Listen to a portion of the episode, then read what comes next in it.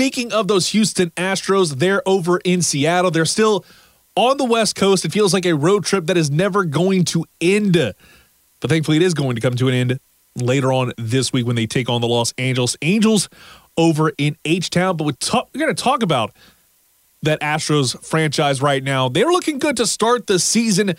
Let's go ahead and get the conversation going right now. Aboard the game hotline is our good friend Rob Fontenot. Rob, how you doing, man? I'm doing good. How's it going over there? It is going pretty darn well. And add the fact you have the Astros performing overall on a very high clip, it's always a good thing to see. Mind you, not necessarily the greatest performance on Wednesday afternoon. You kind of fell late in that ball game to the Arizona Diamondbacks, a game you would have loved to have had to build some momentum and more importantly, head into the final phase of a nine game road trip on the West Coast with even more momentum. Yeah, it would have been nice to win that game and be five and one, but for some reason, the Astros just can't score against those Diamondbacks. It, it's wild to see. And, you know, looking at the conversation that I've been having with a lot of people is one, Jeremy Pena. And it's amazing to see how quickly we're starting to see, hey, the future at shortstop is a lot brighter than I think maybe some of us had expected heading into the 2022 season, knowing Carlos Correa was likely going to be out the door. Now he's with the Minnesota Twins. But what can you say about the young rookie and what he's been able to do, making a pretty decent sized impact on that starting nine roster? Yeah, I thought I thought he was going to have a much slower start to the season than he has. Um, I, he's a viable starter. I mean, I you know, I was unsure about him, but I'm 100% sold on him. He's got great defense. He's got power. Um, a couple of you know dual hit games. I, I think we're in good hands there at shortstop. It's been very impressive to see what he's been able to bring to the table, and Jeremy Pena, what he's done, has been impressive to see that from, especially from a young rookie. The way he had those that big game on was Saturday night. No, no, Friday. He had a big game on Friday. That, I was going to have you on last Saturday. That's why Jerry Pena kind of came to mind there. But we'll flip it over with the pitching staff. I think Justin Verlander, for all intents and purposes, looked just as good as expected from what we saw just a few short weeks ago. Like during spring training, he looked great. It was all about how he was going to do once we got into regular season play and he looked pretty darn good in his first ever start last weekend. Yeah, he looked really, really good, and uh, but he's he has that thing. I mean, the Astros just cannot score for him. I don't know what it is, but it just seems to happen all the time when he's out there. But super glad to have him back. Love having him in that rotation. And how huge has he been? I mean, he's been huge for that rotation. He, he brought it perfectly. The team just can't s- seem to get a hit when he's on the mound. But what can you say about the rest of this pitching staff and how it's shaken out in the first couple turns of this regular rotation, which feels a little bit different compared to past years where you know you have that certified ace in game one and game two and game three. It could it could vary from time to time. It feels like there is a veritable two or three guys that can be the aces, and we're not just talking about Verlander. Yeah, I believe uh, Framber Valdez looked like an ace opening day against the Angels. You know, he outshined Ohtani, and uh, he kind of had the uh, walk bug. Didn't last very long in his second outing, but overall, you know, Urquidy looked good. Garcia was looking good as well, and you know, McCullers is throwing again, so it's, I think it's just going to get better from here on. Talk right now with Rob Fontenot, host of the Astros Baseball Podcast.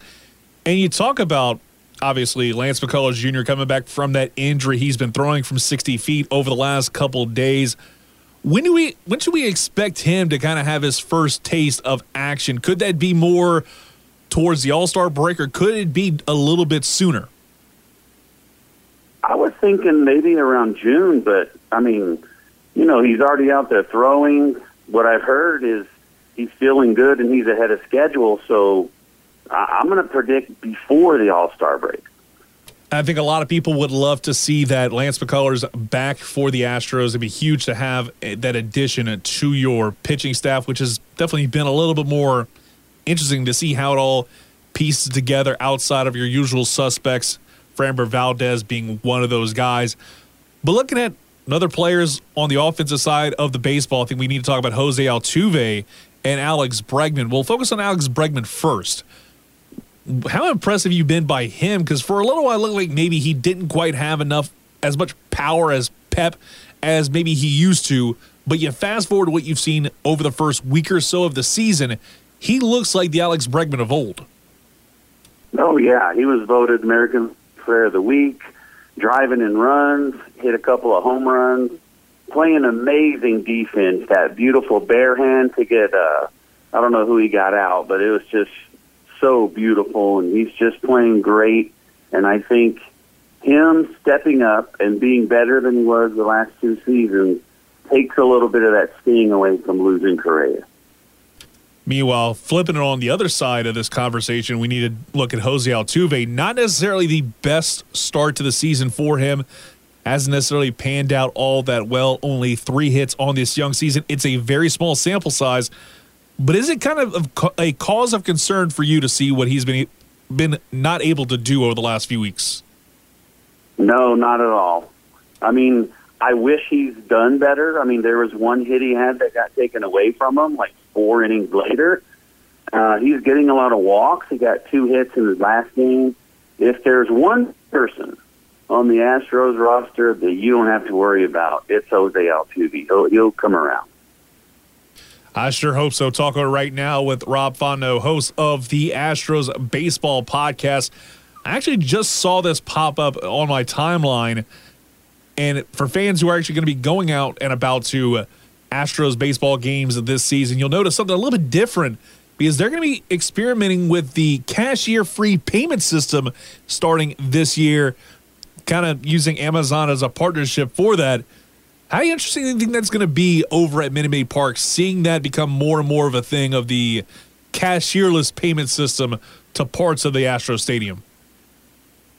I think it's pretty good. I mean, there's a few places at the stadium that are already doing that. You know, you go up to the kiosk, order your food, swipe your card, and go pick up your food. Um, I don't know. Are they going to start delivering it where you're sitting? That'd, be kind of wild to see how that if that would work out that way, Rob. I, I'd be interested to see how that goes. Yeah, I mean, I'm all for cashless. I don't like to take cash with me anywhere. I could put a hundred bucks in my pocket and it'll last about six months. So I'm all about cashless. Meanwhile, we're, we're sticking with the offense for a few moments. Let's talk about Ryan Pressly because he has just been a guy that hasn't necessarily been able to take flight as maybe we expected him to. But I'm sure he's a guy that everybody's going to want to keep an eye on and see how he continues to improve over the next several weeks of the season. Yeah, he didn't look very good that last outing in the 10th inning couple of walks, and you know I think Arizona played that tenth inning very well with that you know sack bunt leading off. But I mean, as bad or you know as mediocre as Pressly's looked, he he has three saves, and we've only played six games, so it's not bad. It's not bad at all. Couple more questions here with our good friend Rob Fontenot of the Astros Baseball Podcast. And I want to flip it over more on the MLB wide perspective. And starting off with what happened the other night with Clayton Kershaw. He had an opportunity to have a perfect game taken away from him while being pulled from the ball game heading into the eighth inning with a perfect game on the line. How like much of a head scratcher is that to see somebody like Clayton Kershaw have an opportunity to have a perfect game and to be taken away from him in that way? I understand it's literally a week into the season, but you sometimes you just gotta let him fly. And I was stealing a phrase from the other guys here. He's a peacock, and you got to let him fly on that one. Yeah, I mean, you want to grow fans, right? For Major League Baseball, they're trying to get more fans. Doing everything they can to get more eyes on the game. You don't take a superstar out that's pitching a perfect game with only 80 pitches. You don't take them out. It's not a no hitter. It's it's a perfect game. You can't do that if you're trying to grow the game.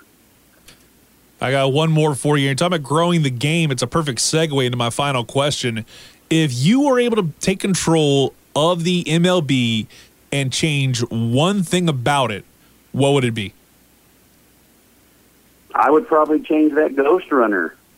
I mean, it's just, I mean, it's, I don't know. It seems like almost one run is a given, and I just don't like it. I like the seven inning doubleheader rule. I, I'm okay with that, but I can do without that Ghost Runner because it just it just changes the game.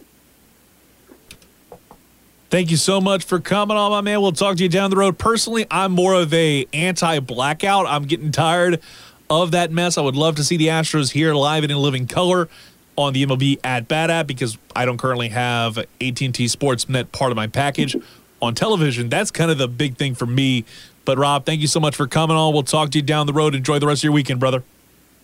All right, thanks a lot. Appreciate you having me on.